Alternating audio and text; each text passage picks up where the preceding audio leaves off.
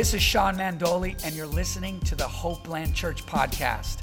I hope this message meets you where you are and elevates you to where God is taking you. Enjoy the message.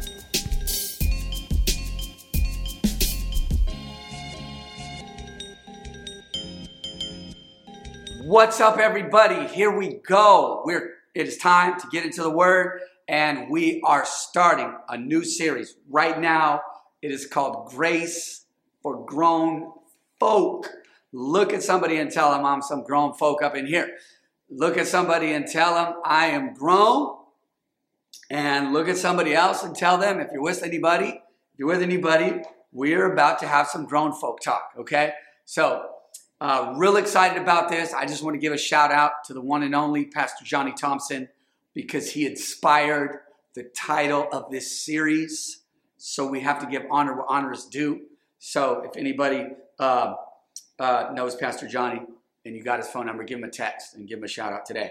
Uh, and so uh, here we go. We're going to jump into this. All right. So turn your Bibles to Titus chapter 2, verse 11. Um, and this is really where we're going to kind of camp out today in the Word. Okay, we're going to kind of hang out in this verse, this couple verses, um, but we're going to uh, just talk about the grace of God and how the grace of God um, matures us and develops us. Okay, and so let's pray first, and then we will jump right in. Once again, Titus chapter 2, verse 11. Okay, that's where we're going. Um, so, Father, we thank you for your holy word. And we pray for, Lord, your word to literally be a river of life to our soul and our spirit today. And we thank you uh, for your grace on it and that we will be changed by it today. In the name of Jesus, we pray. Everybody said, Amen. All right, here we go. Before we turn in that verse, I want to give you just the definition of grace because we're gonna we're gonna take all month to do this to really dive into this and this is my prayer as the pastor of hopeland church that through this series you literally grow in your walk with god grow in your faith develop spiritually mature spiritually like never before okay now this isn't maturity isn't overnight spiritual growth isn't overnight and developing and, and, and, and walking in your full potential in Christ is never overnight. But I believe this is a foundation of how we grow and be encouraged that you can and will grow in your faith, okay? That is my prayer. That is my heart for this message. So here we go. I'm going to give you the Greek definition of the word grace, okay? And this basically is the, def- the defining factor of the rest of this month.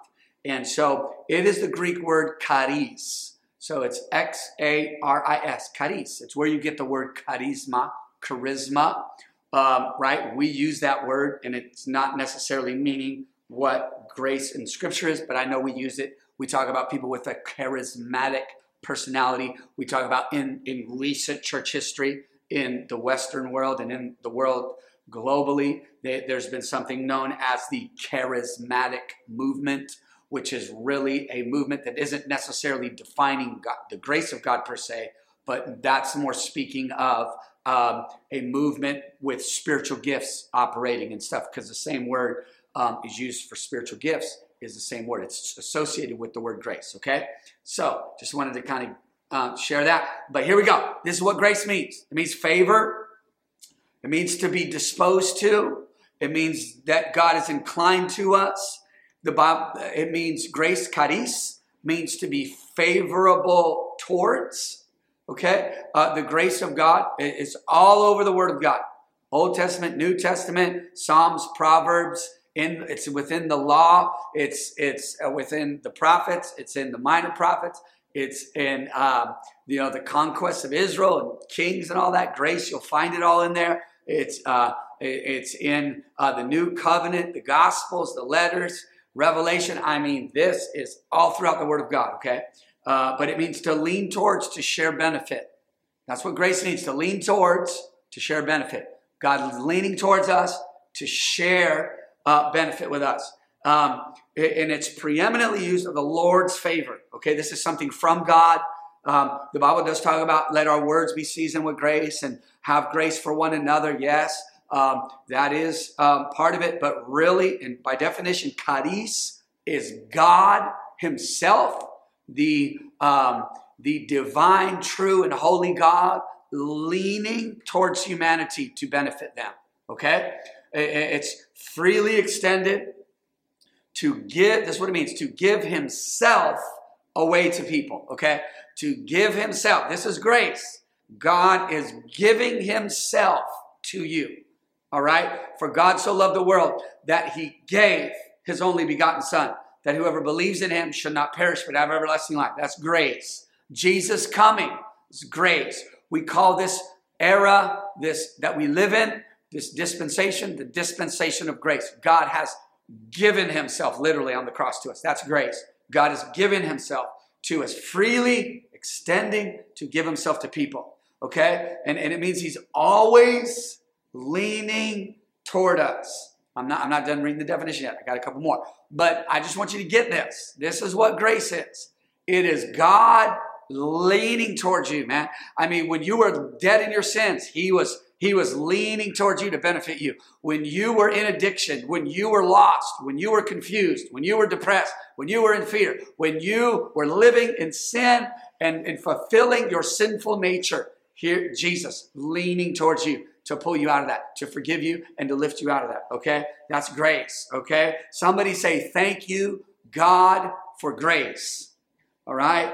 Thank God for his grace. All right? And so in the Hebrew, it's, it's the same thing. In the Hebrew, it means extension towards grace. You know, uh, you know, Bible says He saves you with His outstretched arm. It's grace. You don't deserve it, but He's like, I got you. Come, take my hand. Right?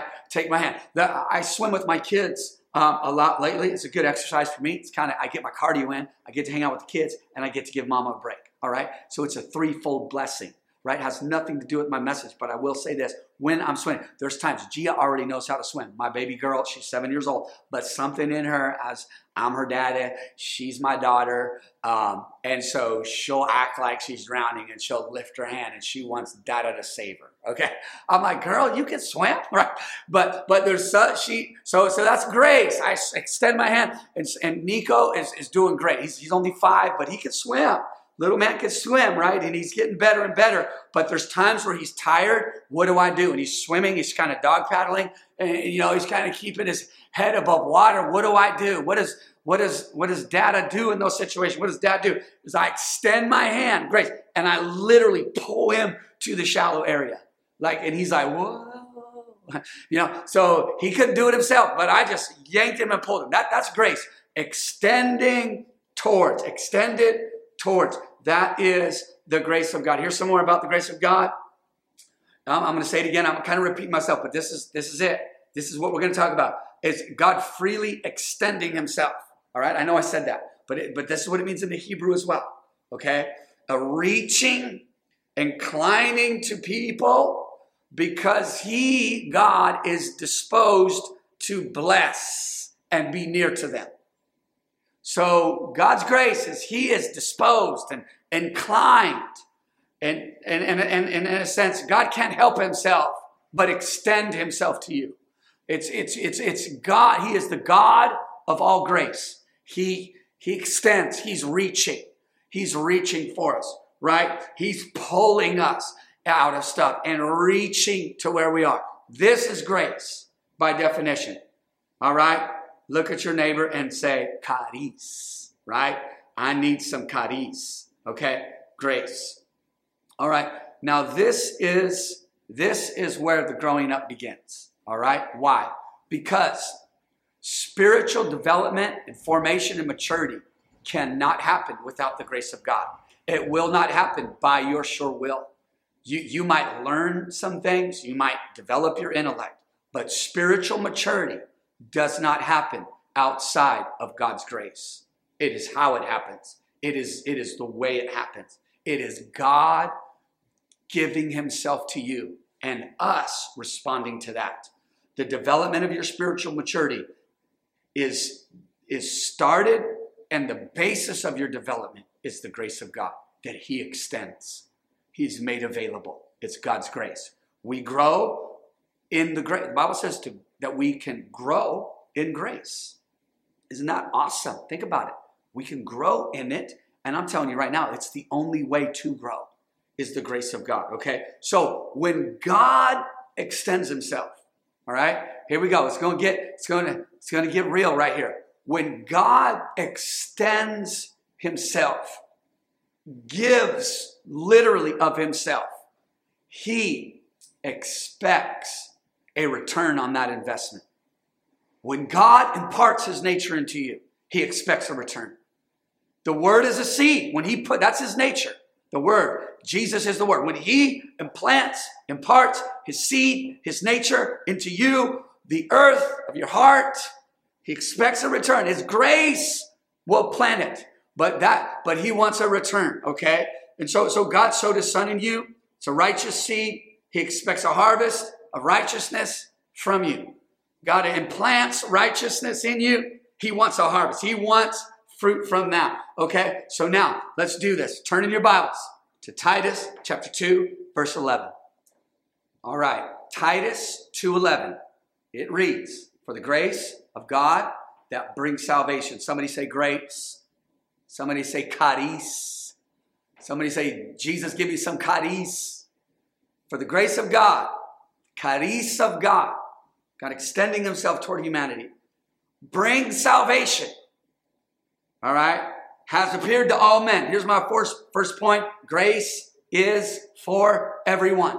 Grace is for everyone. Grace isn't for the religious few. Grace isn't for um, the select few. Grace is given for all humanity. For the grace of God that brings salvation has appeared to all men. Grace is for everybody. Okay? And it says here, verse 12, teaching us that denying ungodliness and worldly lusts, we should live soberly, righteously, and godly in this present age. Verse 13, looking for the blessed hope and glorious appearing of our great God and Savior Jesus Christ, who gave himself for us. Somebody say grace. Who, verse 14, who gave himself for us. Somebody say charis who gave himself for us that he might redeem us from every lawless deed and purify for himself his own special people, zealous for good works. All right, we are going to dive into this. Titus chapter 2, verse 11 to 14. And here it is the grace of God. What the grace of God does. The grace of God is what matures us. Verse 12, it says, teaching us. So as God extends himself, right, he desires that we would allow his grace to actually teach us how to live, teach us how to behave, teach us how to treat people, teach us how to interact with him, teach us, teaching us, teaching us. Now, I know this is grace for grown folk, okay? So grace is given, grace is for everybody. But can I say this? It is given for all of humanity. For God so loved the world that he gave. But not all of humanity responds to that grace. The grace is there, but not everybody grows in it. The grace is there. Just because you go to church and you've been in church for, for years or decades for that matter. It is possible to be in church and not grow. It is possible to be in church and associated with religious environments, but not grow in grace. Okay? And so we're talking about um, grace for grown folks and that we, as Christ followers, God desires a return on that grace. And the return on that grace is the transformation of, of you. And, and that if gra- grace transforms, Grace teaches, grace develops, grace purifies, grace transforms us into the image of the Son of His love. We are changed in, from glory to glory. We are changed into the very image of God. That the word, it is, it is the engrafted word that's able to save our soul. It is the impartation of His grace, His Spirit, and His word that changes us. It is possible to know the grace of God up here and never be changed by it down here. And it is possible to, to not have the head knowledge or the intellect that some may have, but you can be changed and transformed down here. We want to develop both, but grace transforms the heart. It does touch the mind and, and, and it does transform that. But without a heart being touched and changed, the Bible says He gives us a new heart and He wants to return. So, teaching us, grace teaches us, okay? Grace just isn't that He covers us and forgives us. Grace teaches us to live a life that is divine in nature. All right? And this is what the word teach means in this. Okay? This is what it means. It means to instruct by training. Okay?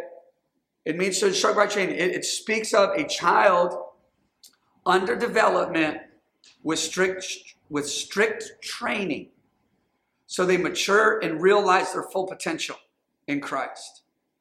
The, when you are under the grace of God, you have entered a spiritual training regimen. Okay? That, you know, the, the spiritual gifts in, in Ephesians chapter 4, apostle, prophet, pastor, evangelist, teacher, are given to the church what? To equip the saints, to train. So the, the grace of God in local community is there to, the grace of God coming from the Word, the grace of God in your relationship with Jesus is, yes, brings forgiveness and, and, and, and washes away your sins, but it also trains you how to live and how to walk out of your sin.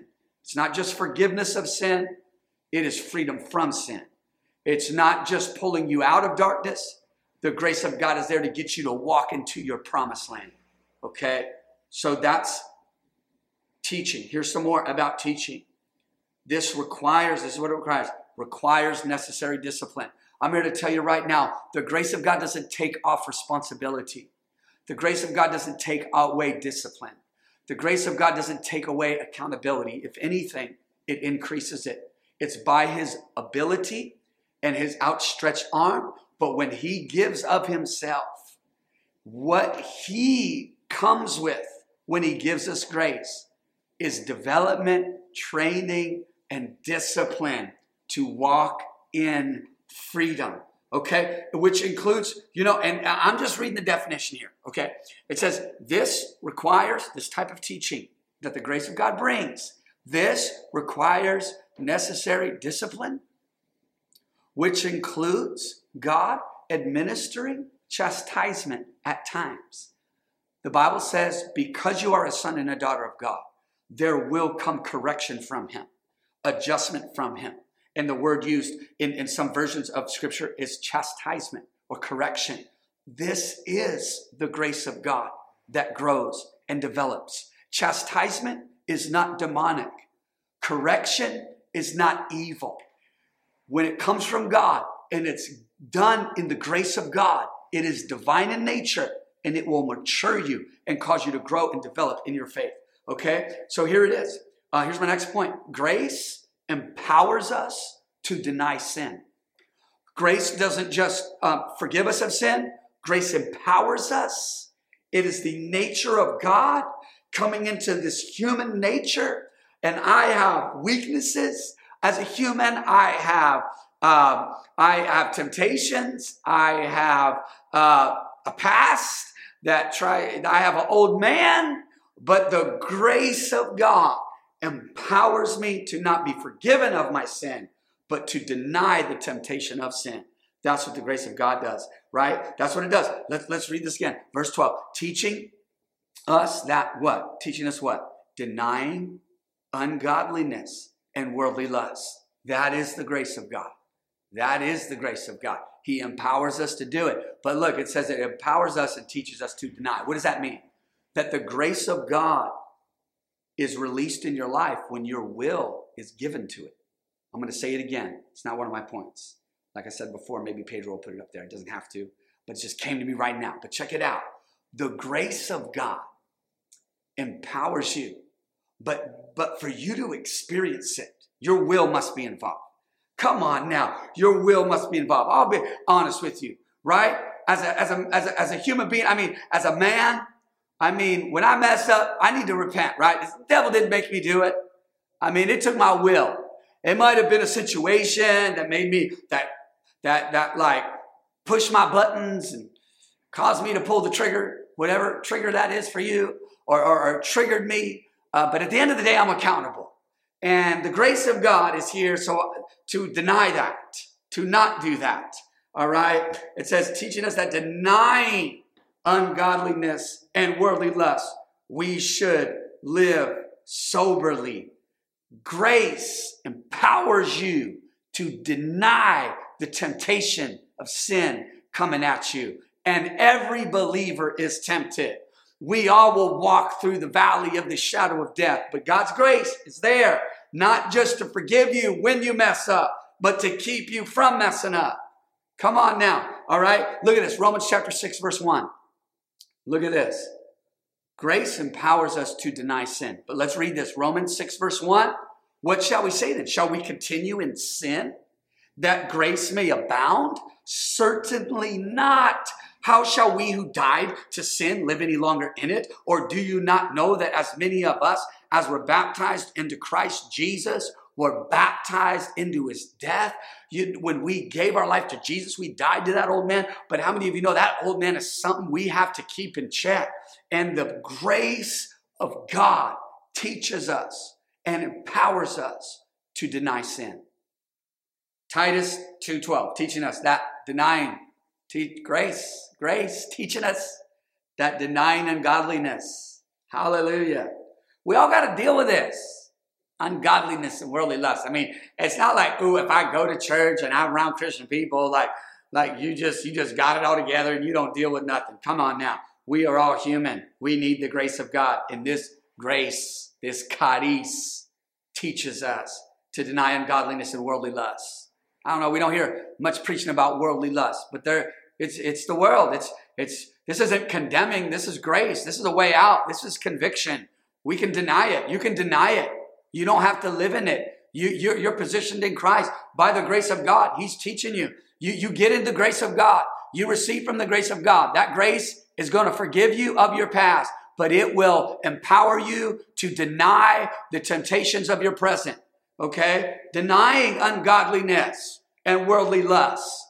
Nobody is so spiritual that they never have to deny a temptation. Right? Some people, you know, they can come across like they got it all together, like they're so spiritual. Yeah, right. You go home, you have a brain, you have a mind, you you are susceptible just like anybody else. This doesn't mean this is our life as a Christian. We're constantly being bombarded and we're in the state of fear. No, but we're all tempted. And the grace of God's there to teach us to deny it, to deny it, ungodliness. Um, yes, God loves you. Yes, He forgives you, but He doesn't want you living an ungodly life. God doesn't want you living in worldly lusts and and just playing church and, and just keep going to church and and and and just look, you keep coming to church. But what I'm encouraging you, grace wants to get you out. Sin is bondage. Sin is it brings death. Sin destroys. Sin kills. Grace is there to cover you, to forgive you, but to get you out of it. That's what a testimony is, man. I used to, but by God's grace, I don't anymore right? I am, um, we are, our identity is not sinner. So, so let's stop living in it. Let's not accept it as the norm. Let's allow God's grace and, and give our will to the grace of God as opposed to this temptation of sin. All right. It says denying ungodliness and worldliness, we should live soberly. Grace empowers sober living. I'm not, I'm not necessarily talking about drugs or alcohol per se, although that's in the word as well. But sober living is not just that. Okay, some people, um, you know, you know, that come out of hardcore addiction, they'll celebrate their sobriety, right? They're like, man, five years, right? I have plenty of friends that have come out of that, right? Um, I myself have. Um, and, and, so, uh, but um, I have friends that literally know the date they got sober and they celebrate that anniversary. That's beautiful. But I, I, I wish, you know, you know, us Christians that maybe even uh, weren't like in hardcore drug addiction, but you just celebrate so, sobriety uh, in the soul, in the mind. I'm sound. I mean, I've been, you know, sobriety just isn't drugs and alcohol. This is this is what sobriety means. God, this this this grace, charis, it empowers sober living. There's fruit. The Bible says repentance. You can look at repentance as an event, right? Because Jesus said the kingdom of heaven is at hand. Repent, right? John the Baptist said repent. Repentance is all throughout Scripture, right? It, it's it's a moment. It's it's a turning. The, the word repentance in the Greek means after knowledge. It means to know afterwards, meaning when you encounter the grace of God, you know now, oh man, I need to get right. I need to repent of my sin. That is wrong. My lifestyle is wrong. I need to get right with Jesus. That, that's repentance. Repentance is after knowledge. I know now. I know better now. To him to know what to do and not do it, it is sin. So repentance is the knowledge of my condition, the knowledge of my sin, and, and, the, and, the, and the turning to God and the receiving of forgiveness. Okay? But the Bible says that we bear fruit in keeping with the event of repentance. So you may have repented five years ago, but has the grace of God produced fruit in your life? That your life testifies of an event that happened? Or is your lifestyle contrary to the event you talk about? Amen. So, so grace is in a moment, freedom and righteousness in a moment, but grace is a journey of maturity and bearing fruit that testifies of the moments you've had in, in Christ. All right? So here's sober. This is what it means it means moderation, prudently, of true moderation. Here it is reflecting the radical balance birthed within by faith from the Lord Jesus. It means to be safe minded, that there is this empowering of a sober life. So grace brings not only forgiveness and covering and, in, in, and hope to come out of sin, but grace brings a soundness and a stability to your being. And others will notice the change. I'm going to say this is the this is the sign of grace in your life. Okay? Not grace that happened when you when you came out of whatever it was you were living in. But grace brings a soundness. This is what sober is. A soundness and a stability to your being, and others will notice the change. 1 Peter 1:13. I'm going to read this quickly. 1 Peter 1:13. Therefore gird up the loins of your mind, be sober. Look at somebody in the room, tell them be sober. Look at be so be means will. Be sober. Grace is here. Be sober. Well, you know, I can't. The devil made me do it. No, be so. You have grace? Be sober. It's your will. Come on, you will to worship. You will to, to whomever will let him come. You will to sin. All right? You got you you will. You know what I'm saying? Um, you know, I you know, when when you were sinning, I mean, it was will, you will. You know, it's not, come on now. When when you got involved in some stuff, it's not like the devil made you do it. We will to do that. We can will ourselves and lean into the grace of God. It takes your will. It says, and be sober and rest your hope fully upon the grace. Look at that, grace and sober right there. Be sober and rest on the grace of God, but be sober. Be sober and rest your hope fully upon the grace that is to be brought to you at the revelation of Jesus Christ. To experience God's grace requires your will. It requires your will. And just as it required you to say on that day, Lord, forgive me of my sin. I'm a sinner. Save me. I come to you. It takes the same will to mature and develop and to grow in your faith and to grow in holiness and to grow in purity and to grow in, in, in spiritual strength. Okay? We will to submit to God and we will to rebel against God. We will to submit to God. He will never force us to submit to Him. And the devil can't force you to submit to Him. You will to submit to God. You will to submit to temptation, right? We can put our will towards the grace of God. Don't blame the devil for something you chose to do. All right? I know it's quiet right now, um, but that's okay. This is grace for grown folk. Here we go. One more. First Thessalonians chapter 5, verse 6. I'm going to read this quickly. Therefore, let us not sleep. Speaking of spiritual sleep, we're just not awake. We're sleeping. There's a correlation with sleep and death in the Bible. Okay, spiritual death. We don't sleep as others do, but let us watch. And here it is again and be sober. All right? Therefore, let us not sleep as others do, but let us watch and be sober. Once again, 1 Thessalonians chapter 5, verse 6. Therefore, let us not sleep. Don't fall asleep, right? Arise, shine, for the light has come, and the glory of the Lord is risen upon you, right? Let's not sleep. Let's not sleep. Wake up. Awake.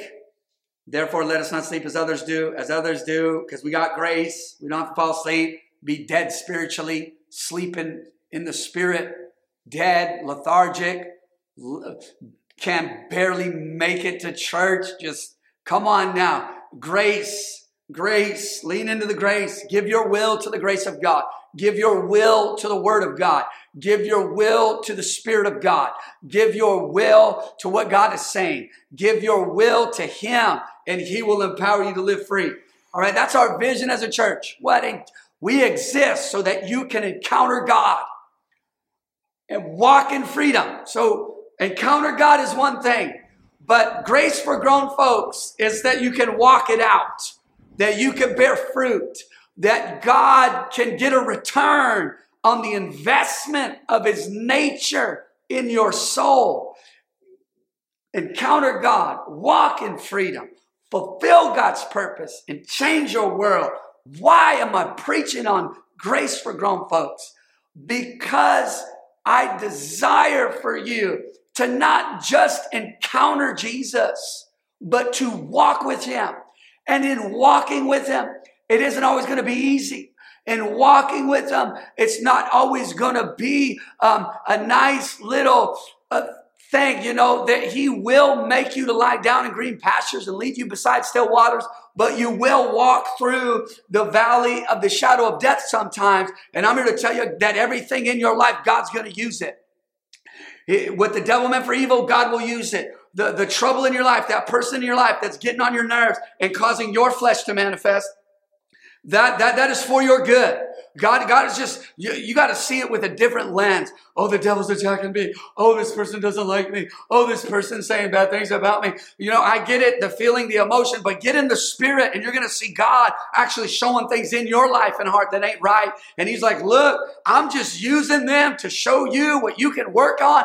That, that happening to you, you got to see it through the lens of grace, that this is God's grace showing you what to grow and develop and be trained in so you can bear fruit in keeping with repentance. Hallelujah. Watch and be sober. Watch means to be alert, awake, vigilant, means responsible. When, when, when we just, when we're lazy with our faith and we're just giving our will to how we feel, and we're giving our will to the temptations of the, of the enemy. And we're giving our will to what's happening in society. And we're giving our will to what the news is saying. We, we are forfeiting and not taking responsibility for ourselves. That's why it says watch. Why? Because when you watch, you're responsible. When you're aware, you're responsible. All right? You're responsible. It, it associates watching with responsibility. I am aware. If you've ever had young children around you, you need to watch. Why? You're responsible. When I take my kids to the pool, even though they're learning how to swim and they don't need their life jackets, um, um, I still need to watch.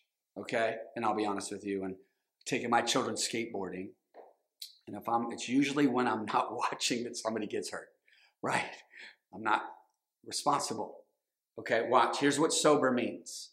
Okay, be sober. Grace and power, sober living. Grace and power. I know this isn't, um, you know, this is a growing up message. Sober living. This is for everyone. This is for me. This is for you. This is for every follower of Christ, free from illusion. To be sober from the intoxicating influences of sin. Okay? Like the impact of selfish passion, greed, pride, sober. Aware of your tendencies, aware of, of that. It refers to having presence of mind, clear judgment, enabling someone to be temperate, self controlled. Okay? Uninfluenced by intoxicants. And I'm not talking about some people, they, they aren't intoxicated with, with alcohol or intoxicated with drugs. They're intoxicated with gossip. They're intoxicated with backbiting. They're intoxicated with talking about other people's drama. They're intoxicated. They're, they're intoxicated with themselves, intoxicated with pride, intoxicated, you know, with, with imagination that just drifts into sin and all kind of craziness, right? Enabling someone to be temperate, uninfluenced by intoxicants means to have one's wits, faculties about them, right? Which is the opposite of being irrational. So sober, sober grace empowers sober living. I just literally walked my two children through a confession process at night. And uh, we all did it together. You know, at night, me, my children, my wife, at times when, when the time allows or whatever, or and we, we've been doing this a little more, we'll kind of circle up in the kids' room and we're just talking. We'll say, hey, what, what's one thing you're thankful for? Right? And the kids will always say something that's super unspiritual that they're thankful for. Although sometimes they say some good things, but hey, it's all good. It's just, I just want to create ham, healthy family environment. So we just talk, we circle up and we talk about what we're thankful for. We'll pray and maybe have a little fun, uh, whatever. But it's like it's family time, and it's not super long. It's before they go to bed, and we're just there. Me and Mama are there. We're sitting with them, and we're like in their world, right? But I walk them through. I say, "Okay, repeat after me." Because with children, you know, they have some self control problems. And I'll be honest with you, my wife was like, hmm, I wonder where Dominico gets those self control problems. I'm like, yeah, me too. I, you know, it's like, you know, I don't know. I don't know where he got that self control problem. But, anyway, uh, beside the point. But I walked them through this and I said, you know what? Thank you, Lord. Thank you, Lord, for your spirit, for your spirit. You empower me, you empower me to have self control. My emotions don't control me. Come on, Nico, Gia. You know, other people don't control me. I have control over my emotions in Jesus' name. And everybody said, Amen. Okay? So I was doing that for them and me. But but anyway, but sober, self-control. Like I, I have my wits about me. I'm not gonna just fly off the handle here. I'm gonna bear fruit and keeping with repentance. Sober living. Here's the next one grace. Here it is. Grace is on, this is the next point. Grace is on the righteous path. Righteousness is a position in Christ that's given to us that we can't earn and we don't deserve. We are seated with Christ in heavenly places. We are justified by grace through faith. We are saved by grace through faith. That not of works. It's not uh, that that of works, lest lest anyone should boast. But scripturally, grace is on a righteous path, meaning righteousness is a position, but it is also a journey. Righteousness is a position in Christ that gives us authority in the Spirit, but it is also a lifestyle. He leads me in the paths of righteousness for his name's sake. Okay? Righteousness just isn't some position we sit in, but we can just act a fool. Because the Bible says in Titus chapter 2, verse 12 again, teaching us that denying ungodliness and worldliness, we should live soberly, live, live righteously. The just shall live by faith. But the Bible talks about a righteous life. That the grace of God is there to position you in righteousness, but also empowers you to actually walk in righteousness, to live righteously, to live righteously. Look at the person next to you and tell them, I want to live right. You know what? It's okay. Get your life right. Get it right. And, and it might, I'm not even speaking comprehensively. I believe by the Spirit of God, there's always something that God, we are maturing in. And we need to say, Yes, Lord. Deal with that, Lord, the attitude, the pride, the, the lust. What is it? God, grace of God. Give me the grace, empower me, God, to be on the righteous path. Okay? Grace not only positions us in righteousness, but enables us to live righteously. A grace that covers and doesn't change you is a perverted grace. A grace that we talk about that does not transform is cheap grace. It is perverted grace because the grace of God just does not cover and forgive, it changes. A grace that keeps you in sin is not the grace of God. A grace that enables us to stay in our condition is not the grace of God. The grace of God teaches us to live righteously. Grace is on the righteous path, right? It teaches us to deny ungodliness and worldly lusts and teaching us to live soberly, righteously, and godly in this present age. The grace of God is not a, a get off the hook thing alone. It is get you off the hook and get you living right. I'm gonna I'm gonna use a narrative in scripture here. When the woman was caught in the act of adultery, she was in sin, and the religious guys were like, sinner, right? You know, kill her. And Jesus stepped in and says, You who are without sin, go ahead and throw the first stone. Then he starts writing on the ground, and all the religious guys start walking out one by one. Don't know what he was writing on the ground. Whatever it was, they were like, I better go, right? I'm guilty too. Why? We've all sinned and fallen short of the glory of God. In God's courtroom, they're religious or whatever, we are all guilty of sin. We are born into sin. We need forgiveness of sin. But here it is. What did he do for her? You know, I, I'm not going to cast a stone at you. What did he tell her? She was in sin. He said, Go and sin no more. Jesus is the embodiment of the grace of God. He got her off the hook, but he did not keep her in her sin. He told her, Go and sin no more. That is the grace of God in our lives, that we can be set free from the sins we've committed in a moment because of his forgiveness.